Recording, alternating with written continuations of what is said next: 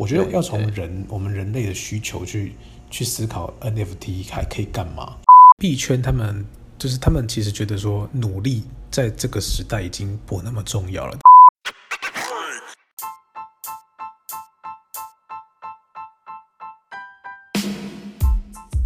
奇闻怪闻新闻，怪奇猎奇新奇，政治阴谋解读世界，萨克斯多人共创讲堂，与你一起看穿世界事物的本质。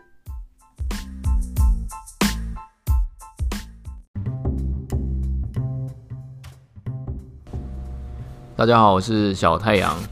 那今天一样哦，邀请到 A 哥，A 哥麻烦打一声招呼吧。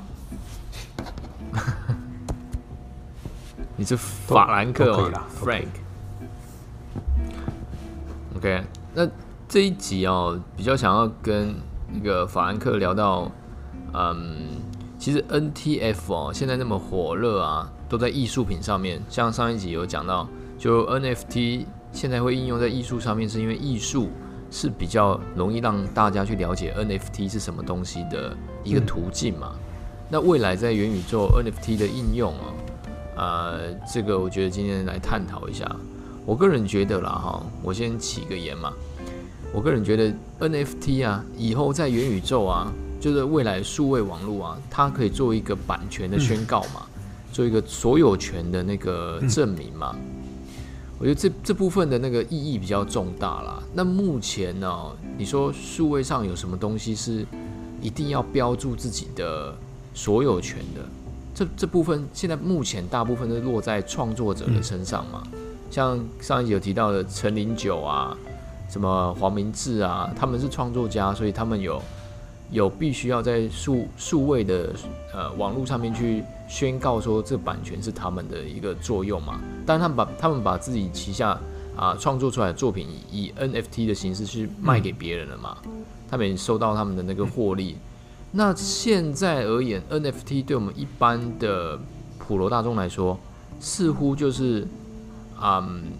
我觉得有点疯狂的去炒炒热那些图片呐，哈，或者说。上一期讲的 ARMS 的那个那个游戏的手臂的图片，这样，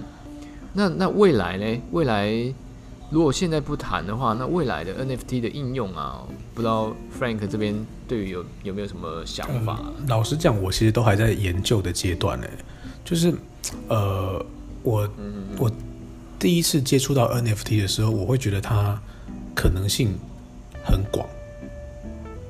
对，很广。那对对，那就是。我觉得我们唯一能想到的是艺术品，或者是呃，或者是一些呃，那叫什么？我们刚刚讲到游戏的应用，我觉得这个都只是我们能想到的部分，不是他能做的部分。对，所以我觉得对我来讲，我反而比较希望的做到的事情是，我们能不能想到别的应用层面？那像我自己听到的一些应用层面是，呃，比较。多的是在于除了除了艺术品的收藏之外，它有一个是类似一个身份认证的一个一个作用，然后它也有类似，对，就是认证。当你拥有这个 NFT 在你的钱包里面的时候，然后你你去连上某一些网站，它它那个网站会侦测你的钱包有没有有没有这个 NFT。那如果你有这个 NFT 的话，啊，像你。像你之前讲有一个那个华尔街的一个那个群组嘛，你必须要有一个 NFT 的那个图像，你才有办法进到那个群组里面去聊一些当下的一个那个嘛。它它等于是一个 VIP 的票券的意思吗？可以这么理解，对不对？可以这么理解。就是你拥有这个东西，你就可以进去那个群里面得到一些，就是呃，它的概念就比较像是一个同好会。那只是说这个同好会它有一个门槛，那这个门槛就是你要拥有这个这个这个 NFT。那因为有些同好会它会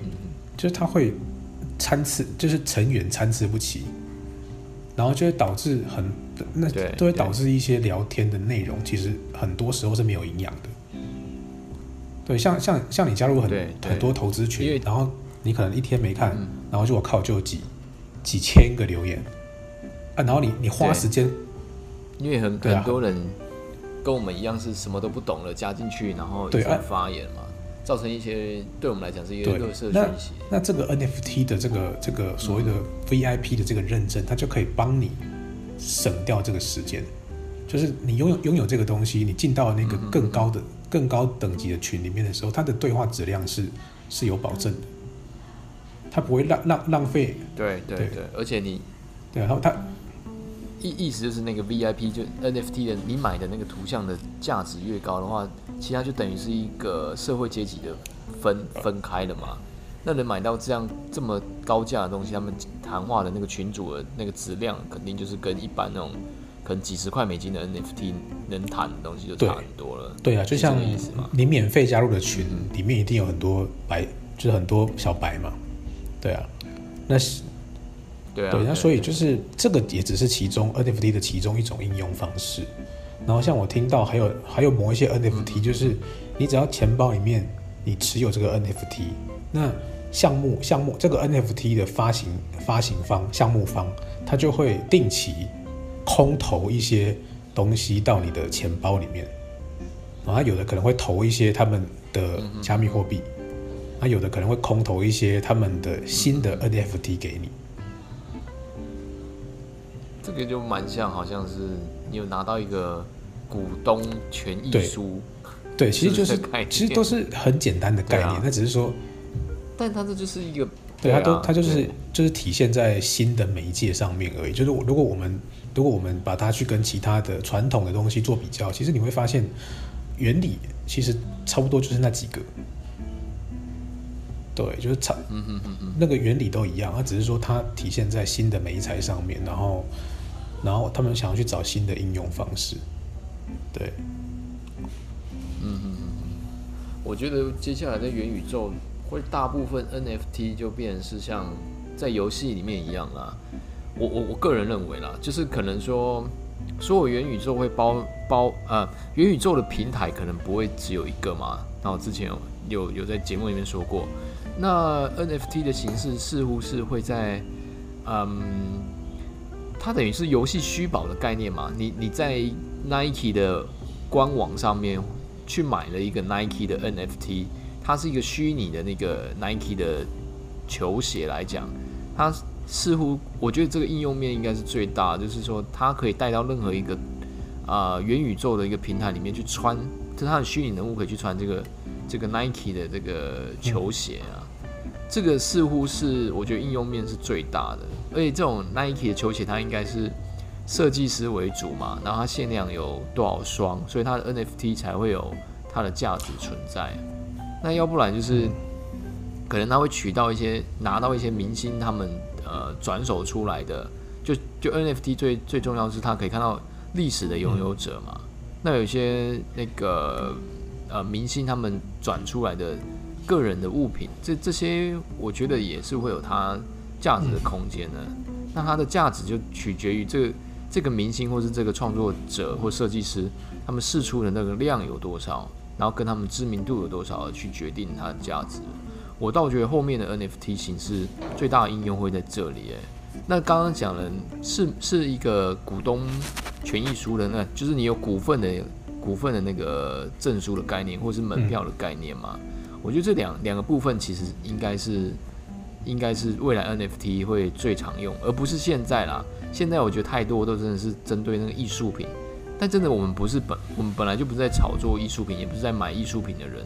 就突然来到数位世界，出了一个 NFT，大家好像对艺术品变成一个行家，这概念真的觉得很奇怪。对，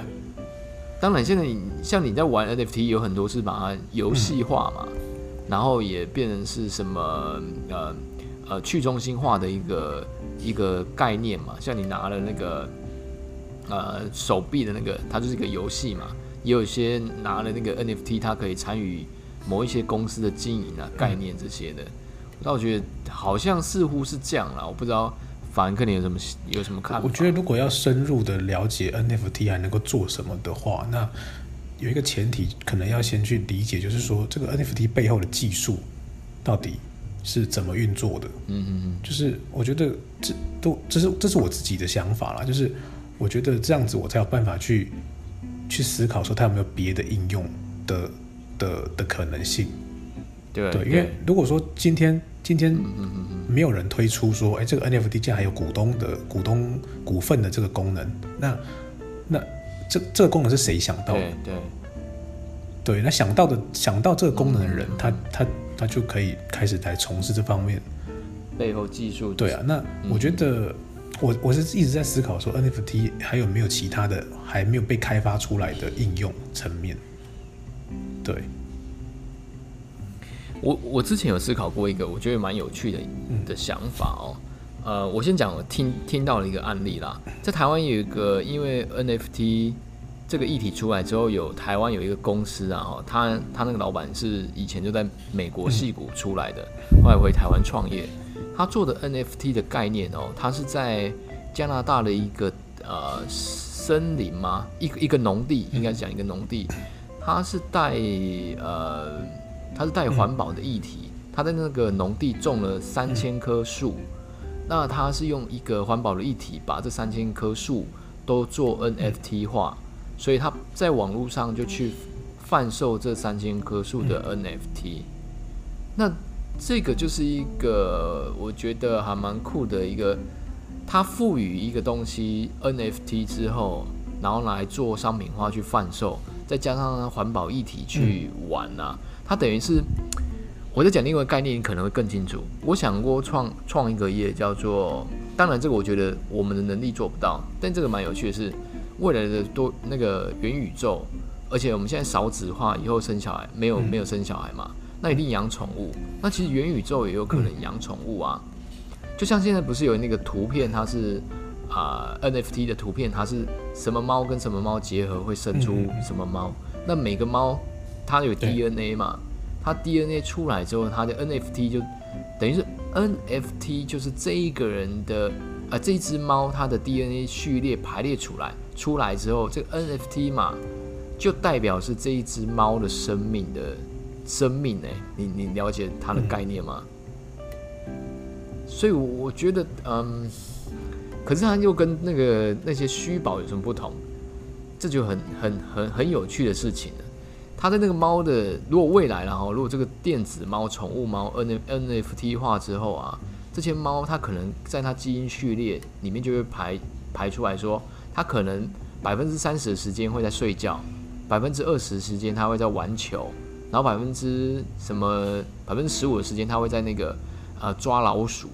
就每只猫有每只猫有个性，它会撒娇啊，它会眨眼睛啊，它是红色的啊，它是它是什么？那每一个它的形态。就变成是 NFT 这个 NFT 的啊，所有嗯，应该怎么讲？这只猫它它有 NFT 码，那这 NFT NFT 码代表这只猫的所有的个性跟那个代表那个基因序列的。这个我觉得 NFT 的那个概念啊，似乎可以让呃，或许 A 未来的 AI 啊，或来呃未来的一些那个嗯。人类创造出来的宠物啊，或是什么任何东西，它只要在数位上都有可能 NFT 化，这也是蛮有趣的一个想法。你你明白我意思？大概大概理解了，对。但是因为我们在聊的这些东西，其实第一个我们我们自己其实也都不是很懂，然后所以我觉得我们在我们在表达的时候，多多少少会有一点，就是我们自己其实也也对，就是我觉得这个这个是在所难免啊。对，所以我觉得听这一两集的朋友应该会蛮辛苦的。但是没关系啊，就是聊聊嘛。然后主要是目前我们我们所做的功课去研究出来 NFT 它大概的能能，可能我们思考的没有像一般在那个科技业的人那么多了。那至少我们在。啊，以我们立场去看 NFT 这件事情，我觉得，我觉得它的极限大概会落在我觉得另一个思考的方式是说，看我们人类的需求是什么。比方说，像今天我们为什么要养宠物？嗯嗯哦，是因为我们需要，我们需要陪伴。对。啊，我们需要，我们需要，呃，可以照顾别人的那种那种成就感，或者是我们需要陪伴。伤心的时候，他们会毛毛的很可爱，然后过来蹭你一下也很爽。对，但是。但是这些东西，这些东西，如果它虚拟化了的话，那那它还这个优势它还存在吗？好像就没有了。那所以虚拟宠物有优势吗？目前来讲不知道。对，但是如果虚拟宠物今天这个虚拟宠物这个 NFT 它每天可以给你赚钱，可以帮你赚钱，那那它的就就我觉得要从人我们人类的需求去去思考 NFT 还可以干嘛？去看。对，像很多 NFT 它它为什么要绑定可以可以每天生利息的功能，就是因为我们人的需求之一就是赚钱嘛。对，所以它这个 NFT 它就会长出了赚钱的功能。对，那就看我们人类还有什么其他的需求。像我前两天就看到，就昨天啊，我就看到一个就是 A 片的 NFT，就 A A V A A V A V 女优的 NFT。对对。然后他现在就是也很妙啊，然后对，他就是说，哎，你你你只要来买我们的 A V 女优的一的一个图片，好，然后。放在你的钱包钱包里面，那我们就会侦测你的钱包，因为有这个东西哦，每天给你十块美金。好，然后如果你的十块美金，十块美金，但是它一个一个一个 AV 女优的 NFT 就要就要大概呃两万多块台币。对，然后它就等于是你花两万多块台币买一个东西，然后呢，它每天给你三百块台币，对。对，然后你之后还可以把再把这个两万块卖掉，那等于说你中间拿的这三百块都赚的嘛。对啊，但钱钱其实好像蛮有趣啊，但问题它是钱从哪里来？我觉得问题应该在于说，假设你决定一个月后要卖，那你一个月后卖还有两万块吗？对，我觉得这个是第一个要考量的啦。对，然后至于他钱从哪里来，我觉得呃，这个就要就要就要他们可能会有开开开。开放什么众筹的活动，或者是什么 IPO 啊、IDO 的一些一些无为不为，他钱就会就是他会吸热钱过来。我觉得那然后他蛮像庞氏骗局的。其实我觉得每一种东西都是庞氏骗局。对对啊对啊，现在很多东西都是对，那只是说它它到底就就你广义来看啊，广义来看很多东西都是庞氏，就是当你这个东西热度不见了，那那它就会泡沫化。那你要说它是庞氏嘛，就是很难讲。对，那你只能够判你，你只能够从这个项目方的初衷下去做判断，就是说今天我这个项目方，我到底是真的是想要想要好好的做一个东西，还是我只是想要来搞钱？对，那那你要判断这个东西的唯一的方法，就是你要。从这个项目一开始发出一些讯息的时候，你就开始 follow 他，然后开始可能跟他互动，然后可能跟一直看他的相关的文章，然后看他做了哪些事情，你才有办法判断说他到底是不是真的想要做成一件事。那至于后面做成或没做成，那个就没有办法去预估的事情了。对，那那对，哎，你说，但是现在其实大部分看起来，我觉得大部分看起来都好像是。就算是庞氏骗局，也不要讲，嗯，很多层面上，它不要讲骗局，它可能是一个过热的一个情况啊。好，目前的所有 NFT，呃，我觉得真的是，嗯，唉，怎么讲过热，就是呃，应应该是说啦，以前的投资叫要内在潜质嘛。内在潜质，因为投资一家公司，我们买一家买一家公司的股票，是因为看它内在潜质，它未来可以赚钱，才去投资。但在近几年，包含那个虚拟货币出来之后，有很多东西我们都看在外在潜质，便是这个东西在未来会不会有话题性？有话题性它就会涨。但事实上，它只是喊一个很漂亮的口号，但它能做到什么？我们我们可能打一个大问号。像马斯克，马斯克投资的那个狗狗币。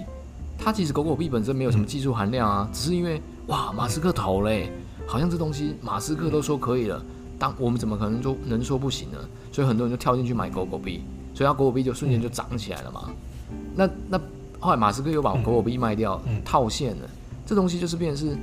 呃，这现在时代就很很看那个什么外在潜质啊这件事情。那你说它是骗局吗？倒是我觉得。我觉得应该应该这样讲，就是呃，是你你要看你是长线投资还是短线投资。对，如果你今天你是长线投资，那你你考虑的就不会是它的暴起暴落。你你你会你会考虑的是说，这你你会就是如果你是长线投资者，你会去观察它的内在潜质。如果你是短线投资者，你会考虑的是它的外在潜质。所以我觉得它不管是内在或外在，它没有好坏的的。分别，它只有适不适合你。对没错。那今天你说，对，你对，今天你说马斯克他去炒那个国币，然后有没有人因此赚钱？有啊，因为因为他们炒短线很厉害，他们知道说我这个时候进场，然后我在什么时候出场，因为我我猜大概马斯克他快出场了，那他就可以赚钱。对，那今天如果你是你真的很看好这个项目，就算它再怎么被炒，你都还是就像台积电好了，对，就是它它它现在也大到人家炒炒不太动它了啦，因为 那股价太高了。对，那它在前期一两百块的时候，它还是有可能被炒啊。但是我今天看好它这家公司，我长期投资它，就算它会跌，那那是很正常的事嘛。但是我看到它的内在潜质，我长期拥有它，它今天会到六百块。对是啦，没有错，对啊，没有错，所以也不能说它是骗，就是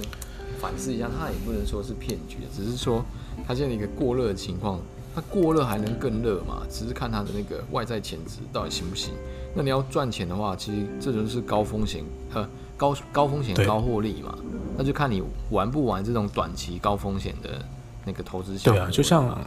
对啊，就像你，你可能就可以把你的，比方说你今今天每个月有三万块的闲置闲置资金，那或许你就是两万五千块，你是放在比特币或者以以太币这种，就是你看好它稳健成长的，然后五千块你可能就拿去玩一些狗屎币，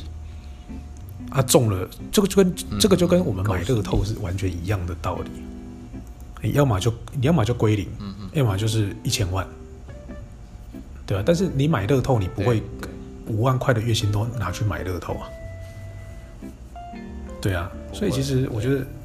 当然这就是闲钱。对，所以其实我觉得不管这个外在的东西它再怎么热或再怎么冷，我们自己内在的东西只要把持好，那那那就没有任何问题。对啊，对，这也是 NFT 现在最重要一个了。如果你你。你要进去玩，你真要了解它的规则，而且你真的要做好自己那个呃止损点嘛。那你没有做好心理准备，也没做好那个止损点，认为进去好像就会赚的话，那大部分会有这样的心态的韭菜比较多了。包括前阵子股票一直在飙啊，飙到后来，我我我的小舅子都已经开始在买股票了，还有甚至有高中生就是已经听到那个侄子。高中生也就在谈论股票，那大部分这就是那个嘛过热的一个现象嘛。那现在区块链就是虚拟货币，似乎不知道会不会到过热到这种情况啊？但目前是跌了哈，但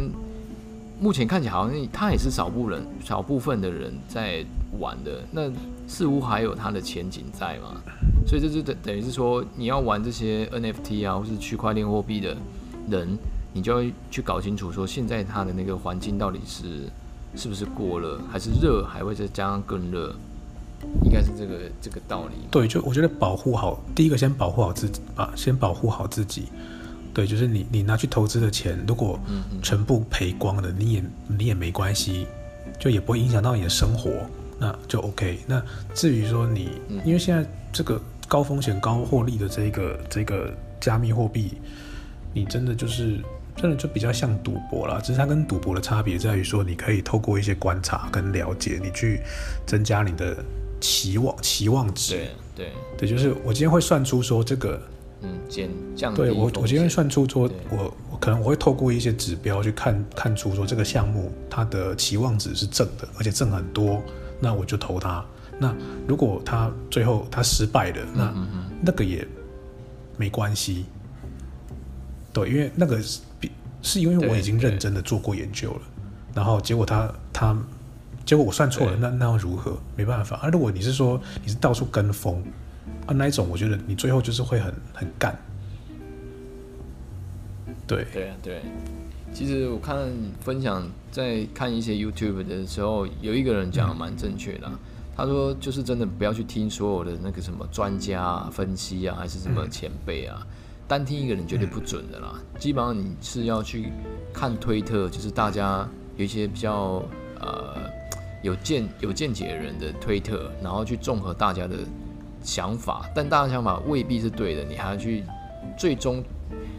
最终要去决定去买或是卖的人是你自己，所以你自己还是要背负到最后的一个最大的责任。你去听别人的，永远是失败的比较多。对啊，你就是你只要为自己负责，就就不会有什么遗憾呐。对啊，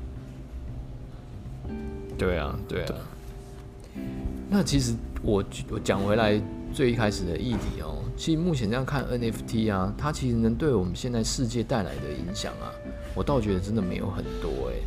它其实它它都是一些把实体概念的东西转成虚拟化而已啊。例如说 VIP 证啊，例如说你的所有权啊，你的什么东西，它只是一个，只是把它数位化，把这些，呃，就把它做一个 NFT 而已。但它其实，它其实没有对社会来讲有一个像奇异点这样的东西的一个一个大要件嘛。所以它只是一个工具嘛。嗯。是不是？或或许就是我们真的也没有没有办法。想到它还有什么运用？好，我我先举个例子好了，我就是 NFT，我我真的想不到它可以干嘛。哦，但是比方说像去中心化这个东西，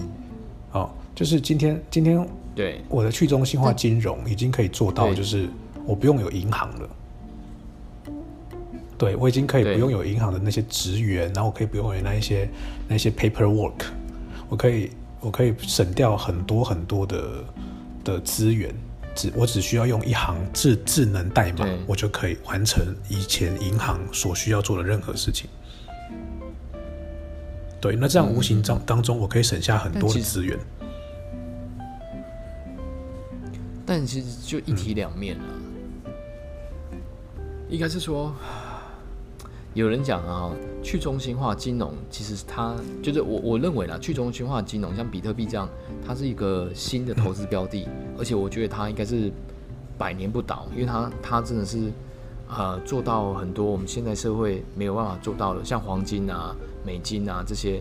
啊，它都是中心化的东西嘛。那去中心化的东西啊，它有它存在的必要价值，这是它正向的方面。但其实它不全然是会取代掉黄金跟美金这种中心化的一个货币，原因在于它没有任何一个政府或没有任何一个法案去做背书啊。例如说，你今天的比特币在你的钱包被盗走了，透过任何方式被盗走，但你要看你当下政府愿不愿意承认它是法定货币，愿不愿意帮你去追回，愿不愿意帮你去查案呢？要不然大部分的你如果什么这种东西被盗啊。他政府是不认定它是货币的一种，它只是就是不会说怎么讲，就它它没有中心化的机构来帮你解决这这些事情的，这不就是一个去中心化一个很大的风险？对，其实我觉得这个世界它没有办法走到完全的中心化，也没有办法走到完全的去中心化，但。对，它一定是它一定是会共存的，就像你讲分，对，它一定是会共存。像你说，像很多现在很多币安的交易所，它其实也是，它其实其实也是一个中心化的概念了。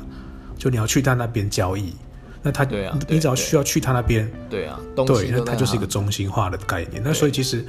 去中心化这个东西，它还没有办法应用的很透彻，而且我觉得它可能也没有办法完全的去中心化，就偷完全去中，那是不可能的。对，那。那所以我觉得应该变成说，比特币像这种虚拟货币，它未来的的一些相关法条，它能够走到什么程度，应该就要看比特币它会不会长期的存在。如果它一直存在，而且它的需求性是高的，那那我觉得有有远见的的有远见的政府应该都会都会去想一些配套措施来来来配合比特币。来规范它，像对，最近就有一些信用卡是你刷那个卡，它是直接扣你的虚拟货币。对，这样有 有啊，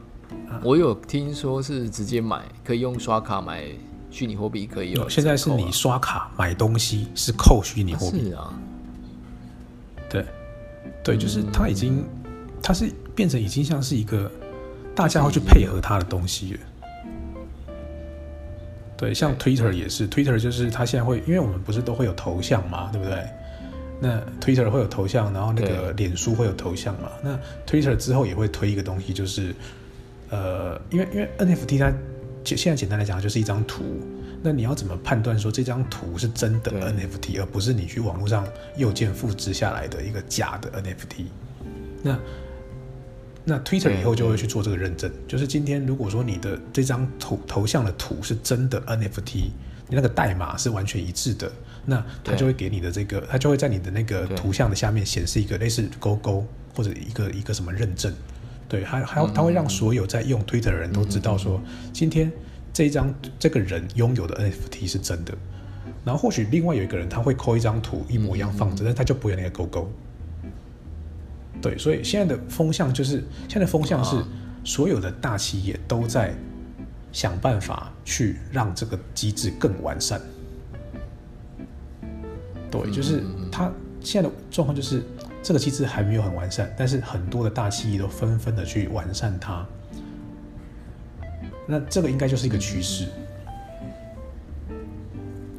对啊，其实接下来未来世界，我我们也很难想得到，它到底会怎么去发展这些技术。对啊，就像就像花旗银行之前也是花了一大笔钱去买的，我刚刚我们刚刚聊到那一个一个一个一只猩猩，一个一只金刚的那一个 NFT。对对，那他他也是他因为这样子，他他就免费打了一波宣传，就是哇，传统传统的金融中心竟然会去跟虚拟货币的的那个 NFT 买买买那个买买来。买来那个宣传，那他就他就成功的做了一波宣传，对，然后而且而且他的对，而且他哎。他他买来也不是就没有价值，是买来就当做一个新闻，他就可以宣传了，然后到时候他卖出去也是可以把这些钱给拿回来的，是蛮聪明的一个操作。对，而且他甚至最后卖的时候说不定还涨价了，因为新闻帮他炒了一波。对，所以就是现在，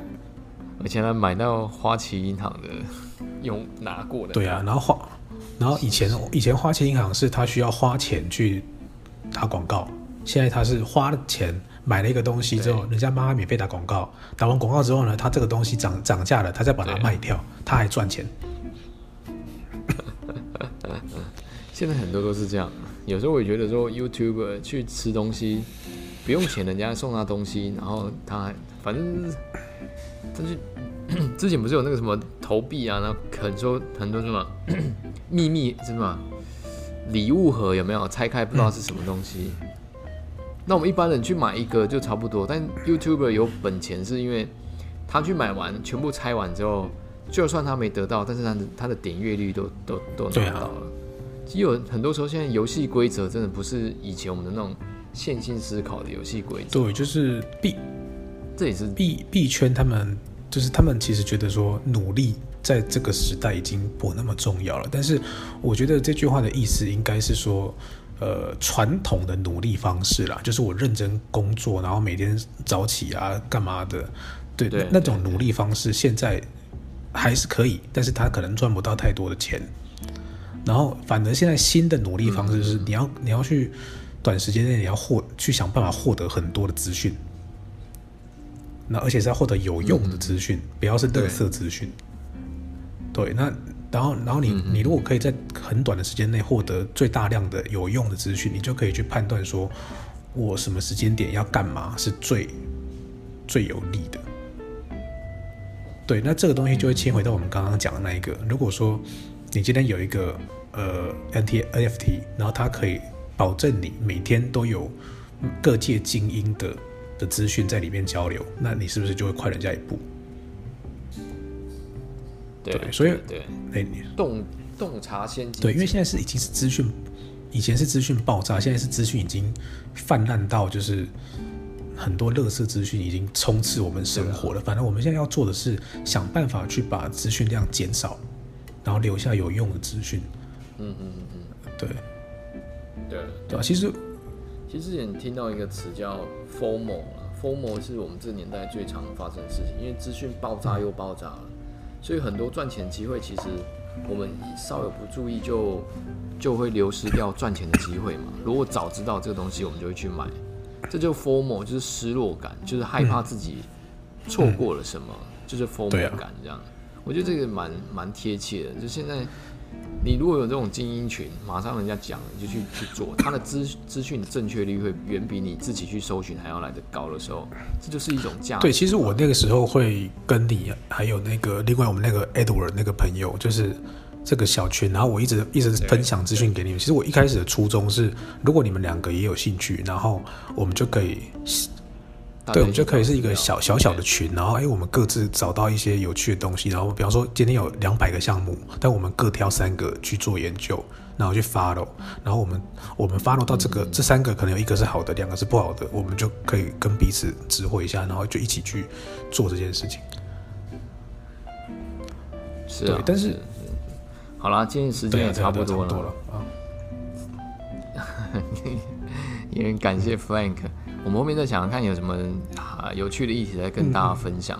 那希望今天的资讯对大家有帮助。OK，谢谢，暴力结束，拜拜，拜拜。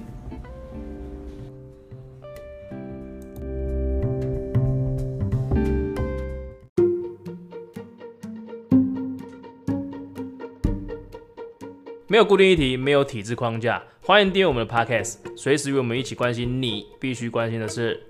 我们下回见，拜。